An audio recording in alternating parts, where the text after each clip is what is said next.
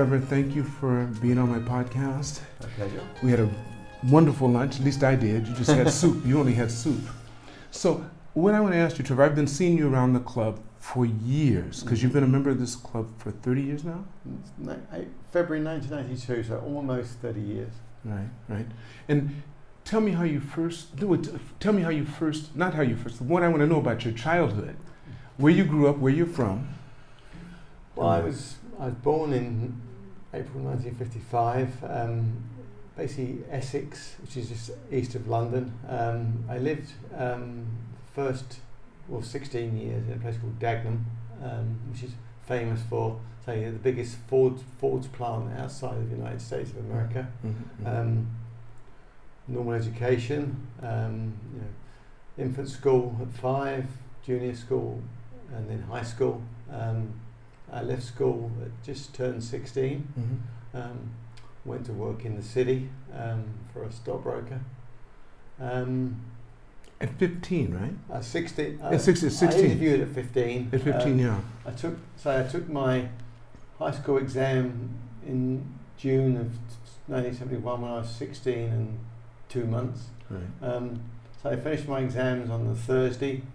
Um, on Saturday, my mum took me to the uh, to buy a new suit, and on Monday I started work. On Monday, Mhm. July the 3rd, Mhm, um, I retired June 30th last year. So I worked for 49 years. Okay, now you've skipped over a whole lot. So let's get back to first of all, Right. you have a brother that's 15 years older than you? I have a brother who's 50 years older than me, um, a half brother. Half my, brother, my, okay. my, mum's first husband passed away when he was just a baby. Okay. Uh, my mum remarried later, and then I have a sister as well, as a full sister. Um, Right.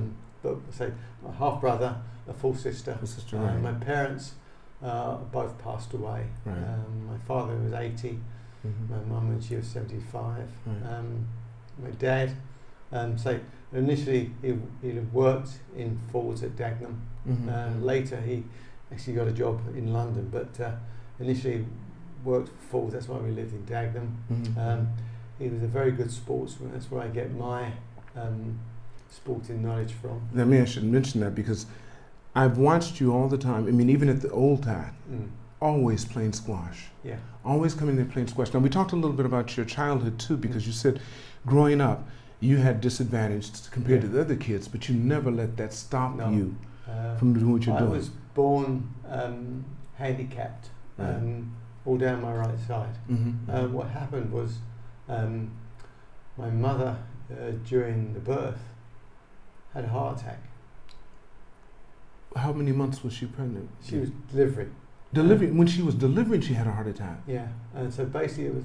I believe it's a lack of oxygen to the brain. Um, I had a, a, I had a reason for a, an MRI when I was 42, and the MRI shows brain damage, um, caused from a lack of oxygen. Um, during it happened during the birth. Okay. Um, something, something to do with my mother's thyroid. Um, all, I mean, all my my mum was a very active woman. She was a ballroom dancer. Mhm, mhm. Um, her favourite actor was Fred Astaire. S- that was my favorite actor too. Uh, I know, thought he was the classiest guy on the planet. uh, she loved Fred Astaire and Ginger Rogers. And yeah.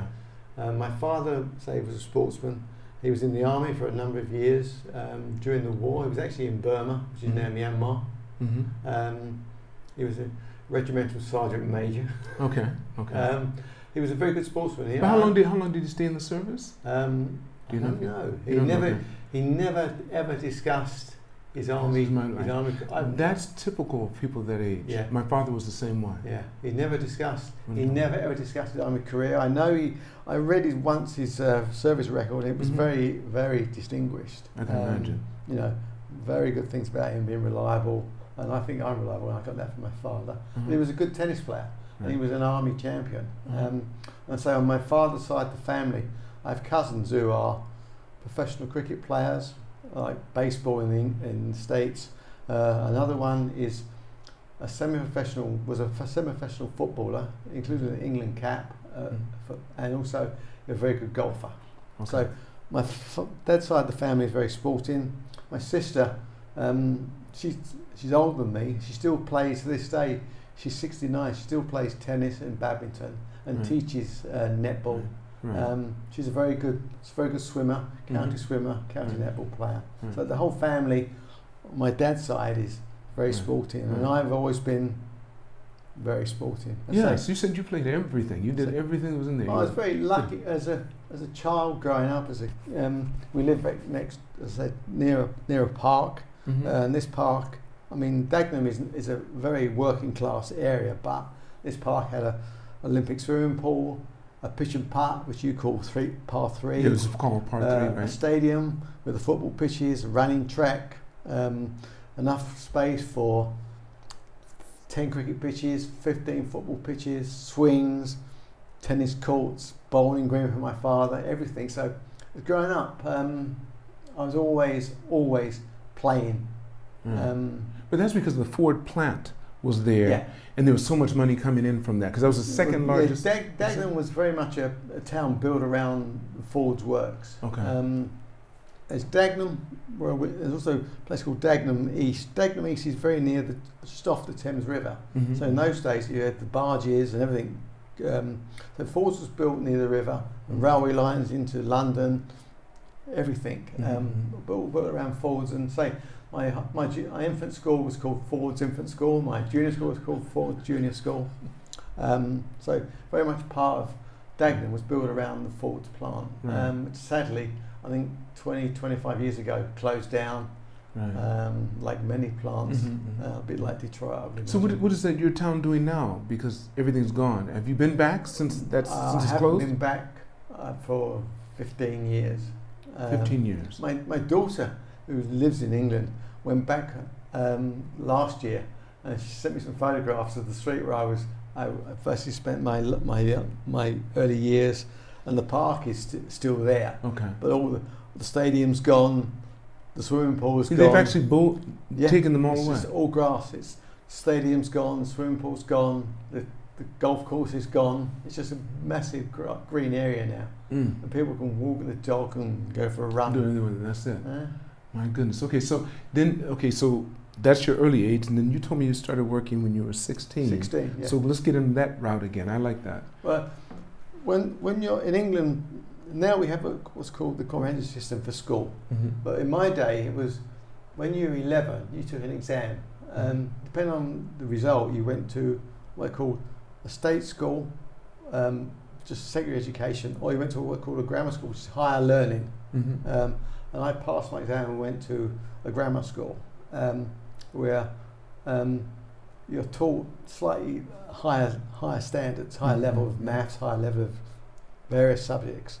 Um, so I, uh, when I was 15, I took my O level mock exams, and then took those in February. Went to London. Say I went for two job interviews. One was an accountant who wanted uh, A level students, which was 18, and I was going to leave at the end of the year when I was 16. Um, a stockbroker, Sheppards and Chase, said, "When can you start?" As I say, so I said, "Oh well, my last exam is end of June. I can start beginning of July." Exactly what I did. Um, I had no idea what finance was. I had no idea what stockbrokers were.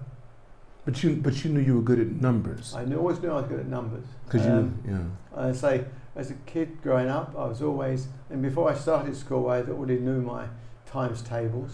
Um, and But who taught you? me. How, but how do you go about teaching yourself the time to? Read- You got the book, Yeah. but who taught you to read? That's something I'm curious about. uh, Your mom mainly at school? No. My Oh, so parents. My parents. Was, My parents were both working, Mhm. um, um, and my sister was slightly older than me, so she would teach me some things, but not much, because brother and sister, three years apart, Right, we were very, very different. right, right, Um, right. You know, To say um, the least, yeah. and she was, she's actually much smarter than I am, much. Um, but I was very good at maths at an early age, Mhm. um, and I just, I just throughout my life, I always fell into things. Mhm. My job, say, accountants, because doing at school, I was taking like maths, commerce, accounting, Because you were good at it. good at it. Right. Um, I wasn't taking languages. I wasn't taking music because I was Right, right. Bad, nothing. at, bad But you stayed in the areas that you Yeah, loved yeah, exactly. Right. Um, so without thinking about what it would lead to. no, no idea. Um, I knew I had to. I always knew from an early age I had to work in an office. I couldn't do manual labour Mm-hmm, because of my, phys- my physical problems. So it was always going to be my, you know, my, my most important muscle was my brain. Okay. Um, Right. Um, so I um, I fell into stockbroking, um, just uh, just really as a back office. I mean, in those days, I mean, it's very different nowadays.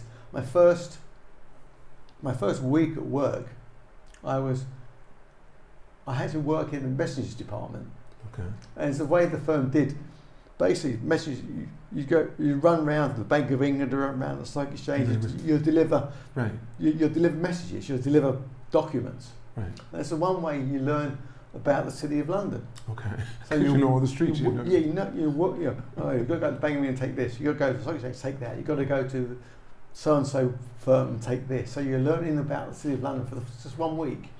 Um, and it's funny because um, I really enjoyed that and I was quite enjoy it. But Now at that time, were you, were you still while you were 16? yes, I was just 16, 16 16. is my So you're a runner. week. So they call Yeah. you basically called a runner, right? So yeah, you're exactly. yeah, because most of the messages in the most of the messages in the in the department were, I'll say, the average age was sixty, okay, right. and I was And then sixteen. that big gap, and, and you're was 16. So they made you I was go there for a week just to learn various places in the city, Uh-huh. you know, like where Lloyd's, these insurance brokers were, Right, right, you know, where the Bank of England is, where stock exchange is, so you knew right. where the buildings were. right. And you Um, t- but there's something else you said to me too, because I'm just thinking, were you actually physically running to these places, or did you have a bicycle? walk fast. You walk, fast. yeah. Walk fast. Sometimes, you, sometimes when you went, when I was working, um, not longer a I was working in the back office in the transfer department. Mhm, mhm. You had to get certain documents to a, to a building by, let's say, eleven thirty. Okay. You'd leave the office at eleven twenty-five, and you would run You'd run to get there. with a two bags full of documents. right. You'd run like five hundred meters, or you know, or Right. eight hundred meters Right. to get there by eleven thirty. So they were really in time for that day's business. Right, right, right. Yeah, that was quite funny. Um, And you did that what for a year or just I for a did that for two years, two um, years? in the back office, uh, and then so I became slightly bored with it.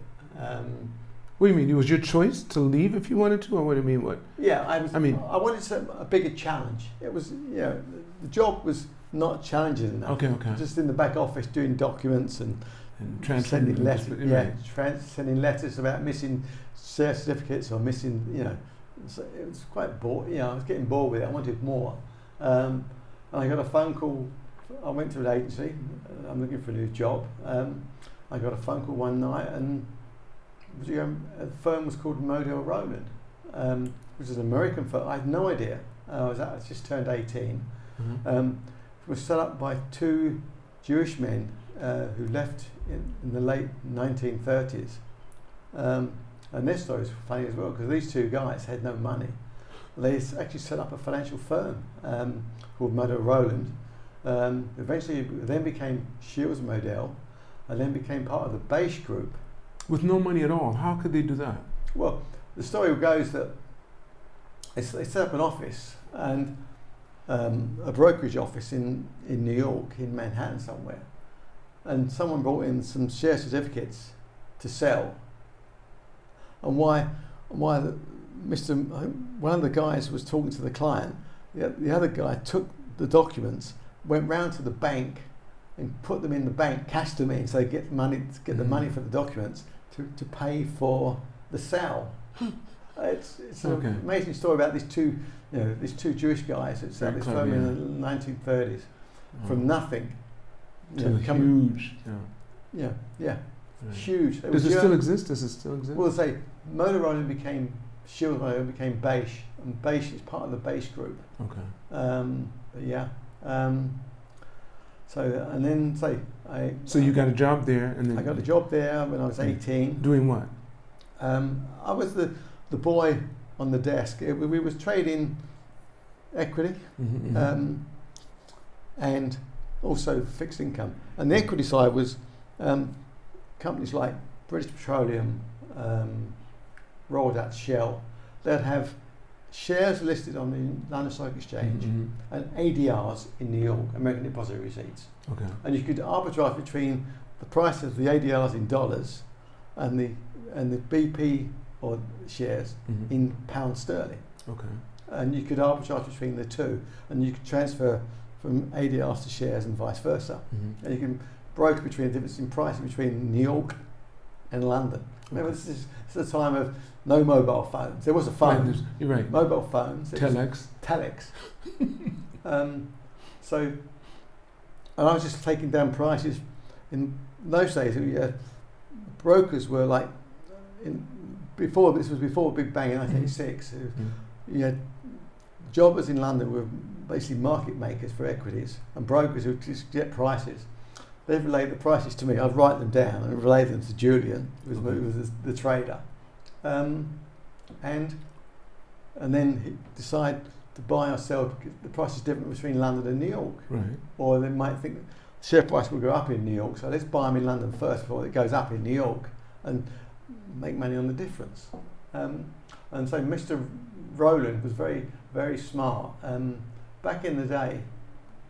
Um, 1983 three, there was a rights. BP had a rights issue. Okay. Um, they basically issued shares. Mm-hmm, mm-hmm. Um, but if you were involved, if you were one of the leading bro- in investment banks for the rights issue, you could not trade the shares.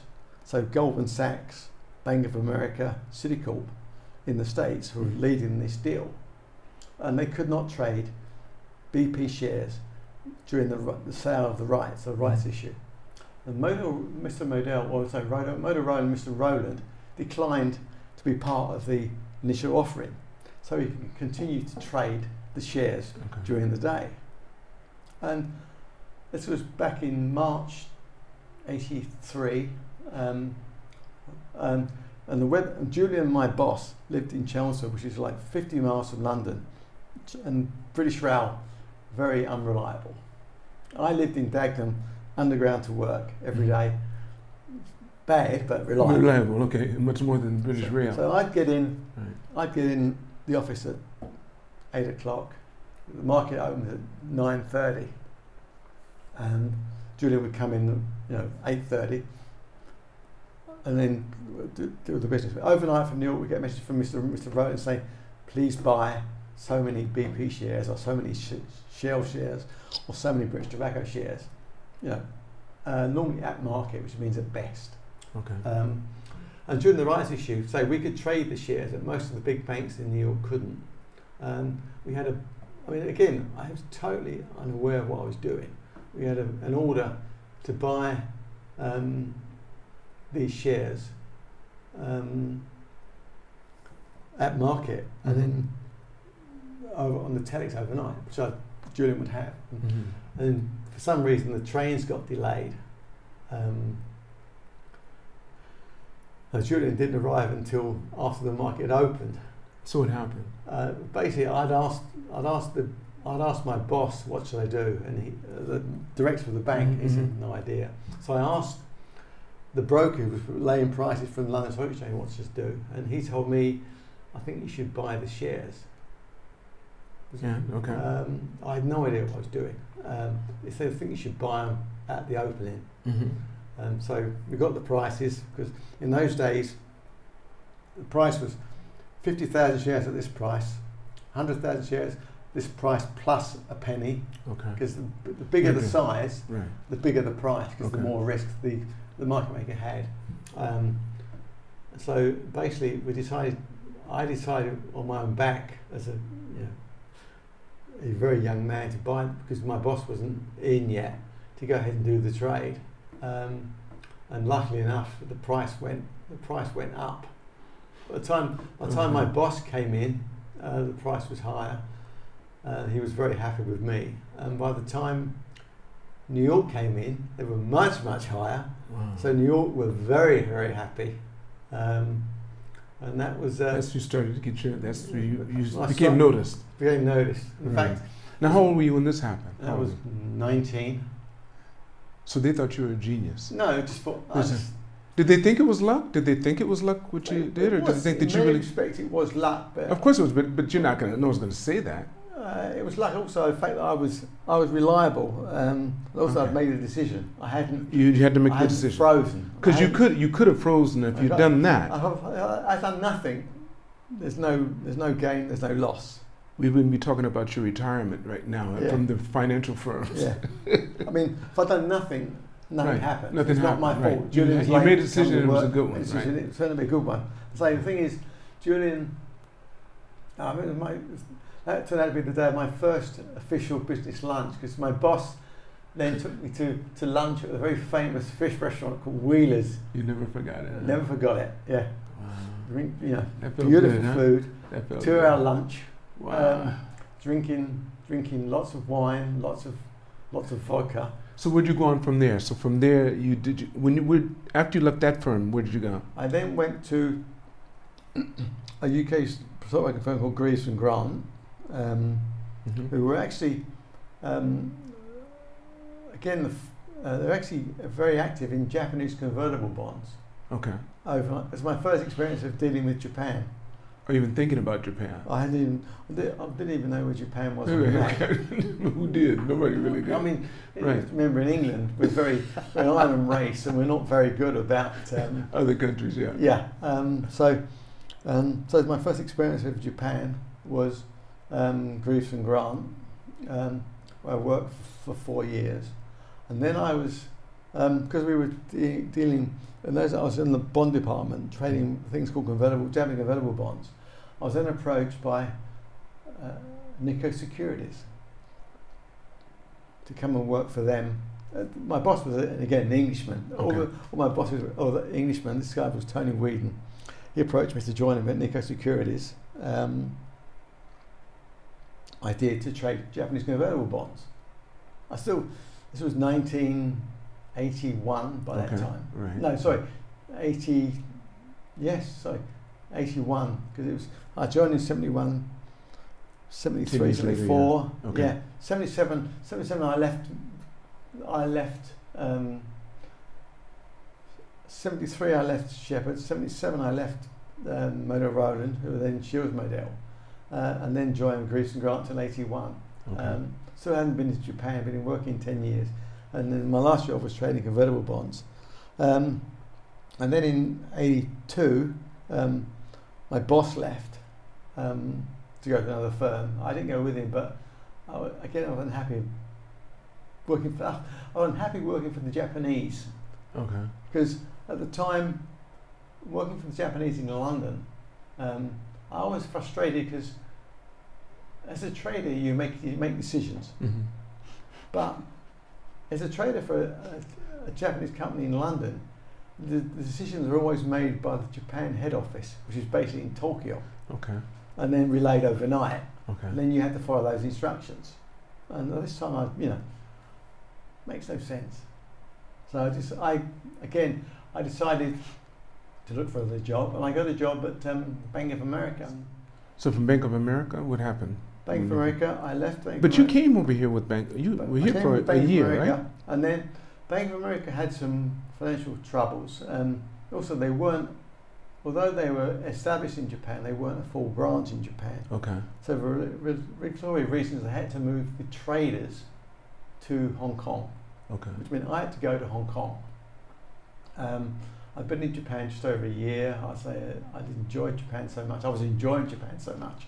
85, 86. Is Japan. that was there office by any chance the red brick building that sits right across from the palace? that was the bank's building. That You're was right. the bank was right there, and it said Bank of America right above it, and Yeah. right if you stood in front of the fountain, Yeah. your backdrop would be them. That was the commercial bank. Okay. We actually, I, Because I had an account there. I actually worked in BA Asia, and that Yeah. was um, Hibiya City. It was Mhm. The edge of Right. off of Hibiya Dori. Right. the Go over there. They have Hibiya city now. Yeah.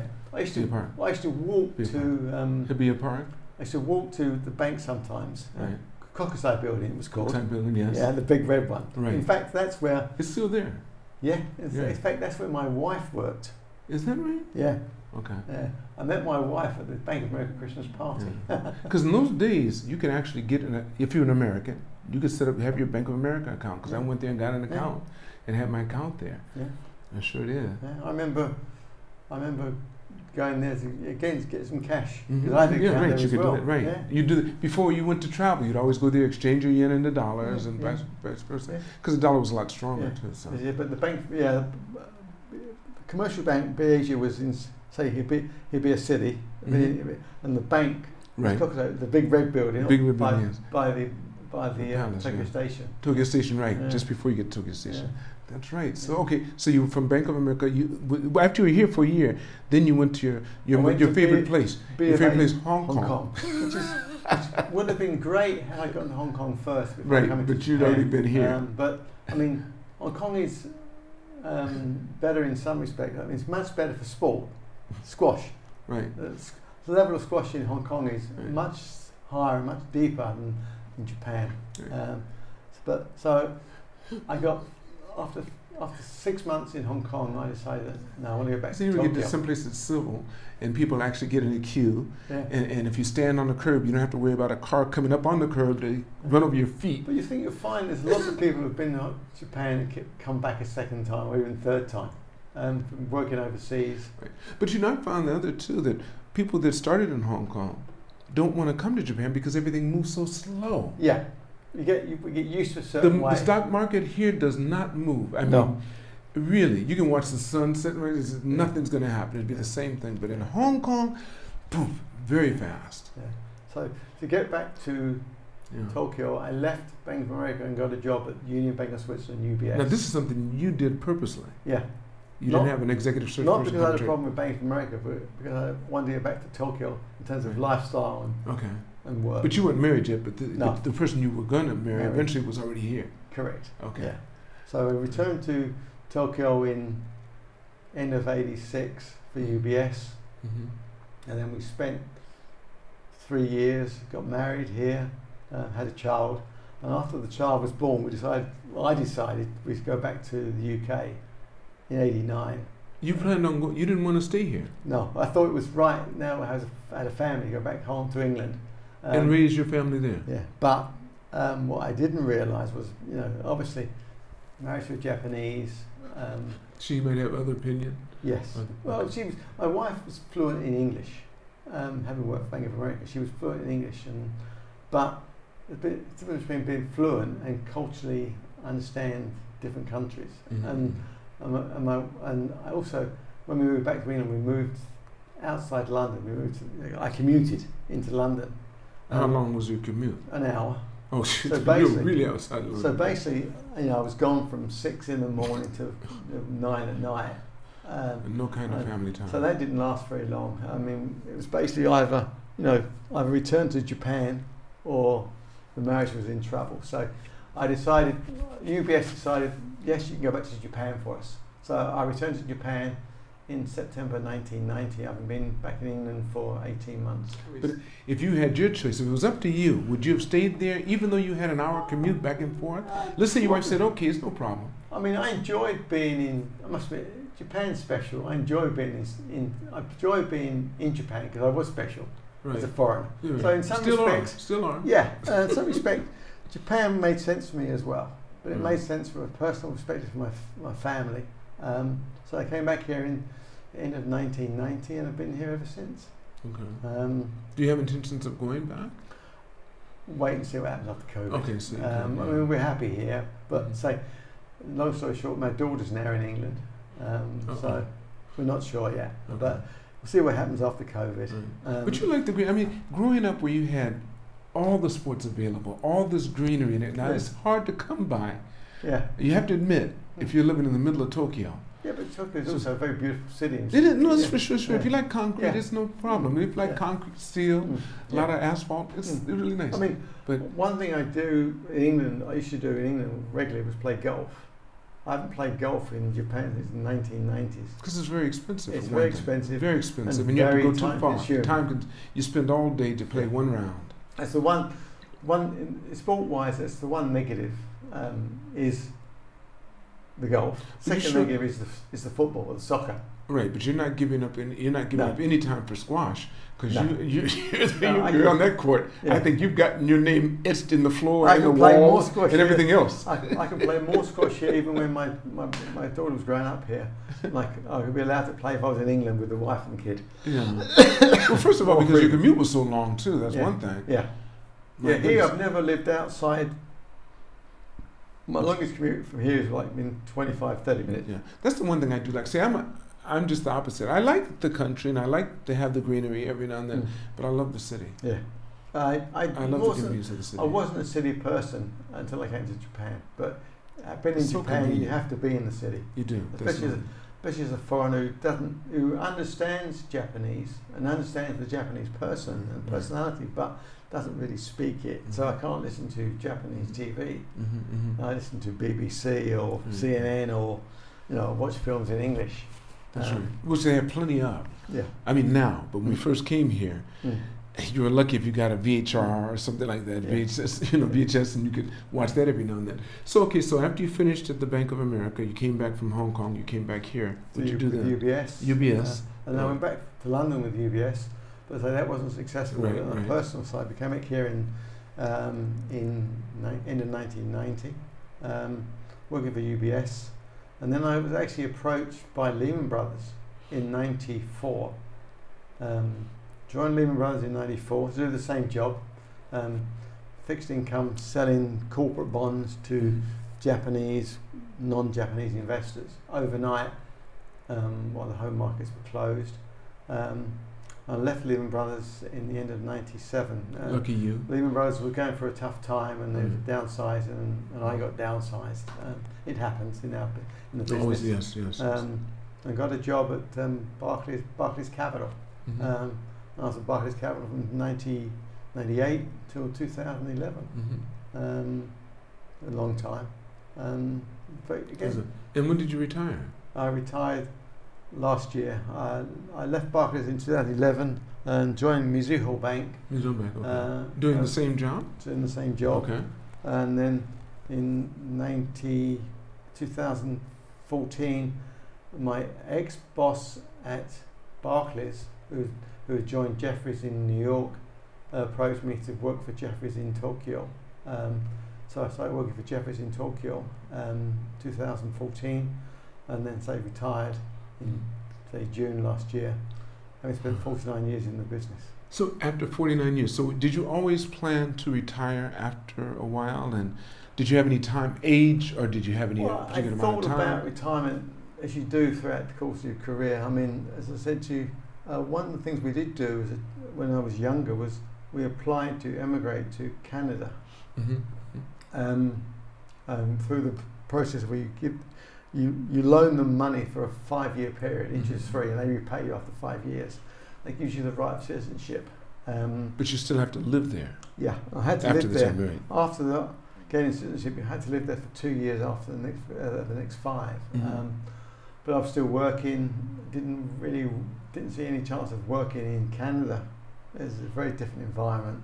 Mhm. Um, so I let the the citizenship lapse. But luckily enough, um, it applies to all members of the family. And my daughter, through through the through the um, citizenship, um, went to ended up going to school in in Canada, boarding school, Mhm. and then went You to t- she went there from the age of 15? 14. Yeah, 14? Yeah, By her own choice. her own choice. And I asked you during Yeah. lunch, I said, you didn't plant a seed, No. your wife didn't I mean, plant I'm a seed. from a I'm from a very working class background. Um, so I left school at 16. My daughter left school. At, my sorry, my sister left school at 15. My brother left school at 14. so your uh, daughter's the first in your family. My first my daughter was my first in my family even to go to college. Wow. Um, and so it was her choice Uh-huh. to. She was going to Sacred Heart, which is a very good school in Hiroo.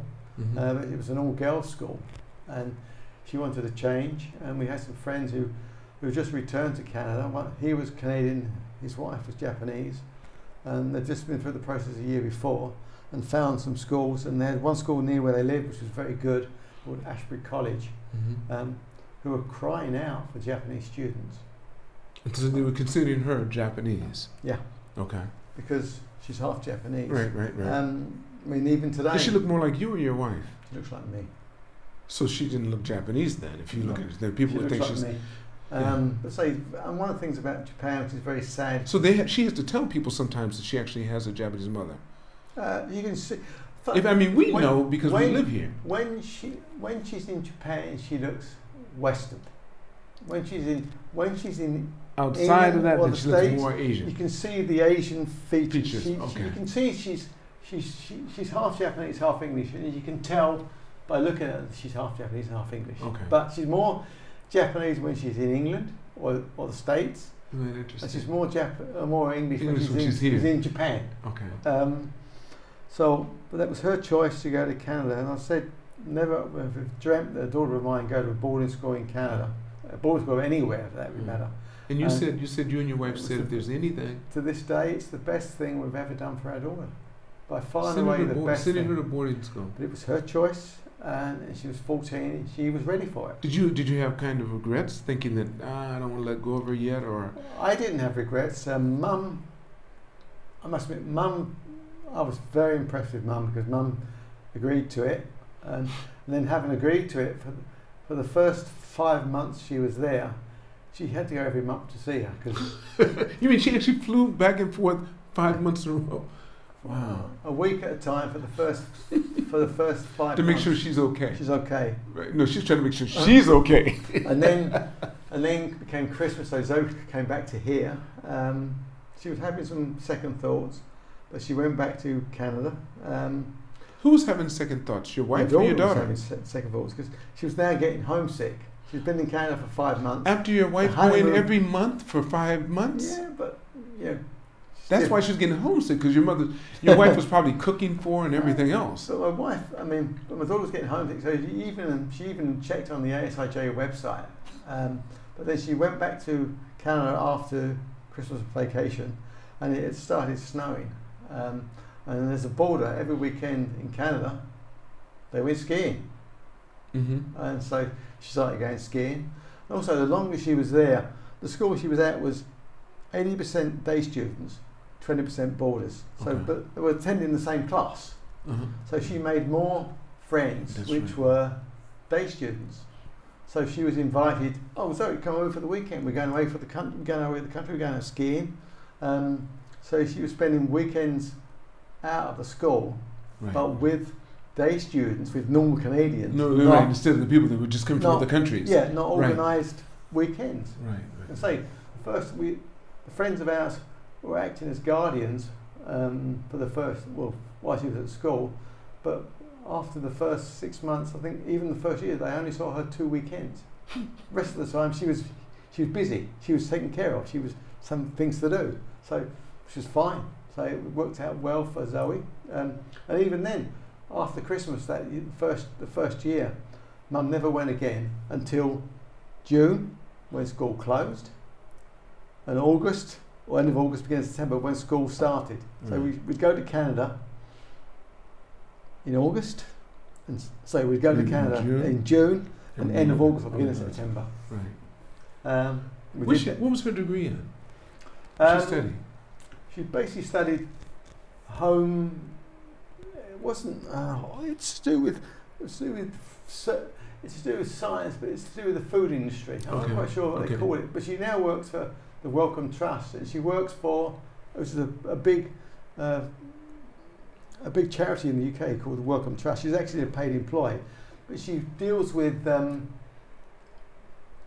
food, food education, Nutrition. Nutrition. Nutrition. Right. she also specialises in obviously a lot of these supermarkets, a lot of these restaurants have you know, massive amounts of food which is approaching the sell by date. Oh, I see. So they, they arrange to take that food, and distribute it. distribute it to, Oh, people, people need it. need it. need. Oh, that's. um, and she say she's uh, she now you know she runs you know, she's very very active in sort of like you know that's So she doesn't talk about ever coming back to live in No. Japan. She She's- loves. She loves the fact. I mean, it's, sometimes you can be, you can be uh, a child of a different race, like half, Right. and you can be very not in either camp. Right. what I'm saying? That's true. Yes. But Zoe loves the fact that she's half Japanese and half English. and in She England- loves the fact that mum and dad are in Japan, so she gets to come back. Oh, to come back to this part because she has a lot of fond memories and Lots of. love She loves Japanese. loves She has, still has friends here from school. Oh. And we love the fact that she's in England. Uh-huh. I mean, Zoe is say she's 31. And she's also said she's very smart. One thing she did during the COVID, she, England does a lot, lot of bad things. Mhm. One thing they did do was the injection system. You know, the injection system in Japan, in England, is very good, one of the best in the world. Well, Zoe volunteered to work at a jab centre six months ago. So she went away for a day to a hospital to be trained how to give Injection. injections. Right. She now works one day a week at King's Cross Give giving injection. injections. But because she's given injections, she's she's had both her injections. She's 31. She's had both her injections. She gets tested every three days. Every three days. Wow. and also, she said, she said, Dad, it's funny. She said, I had a Japanese, a Japanese come into, into the clinic last week, and she was, they were so happy that I could speak to her in Japanese I bet they were.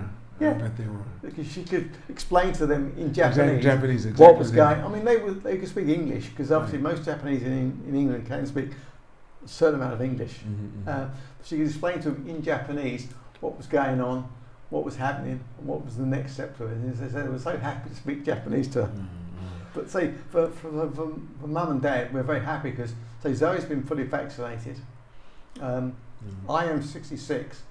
I get vaccinated Soon, first time in two weeks' time. Uh-huh.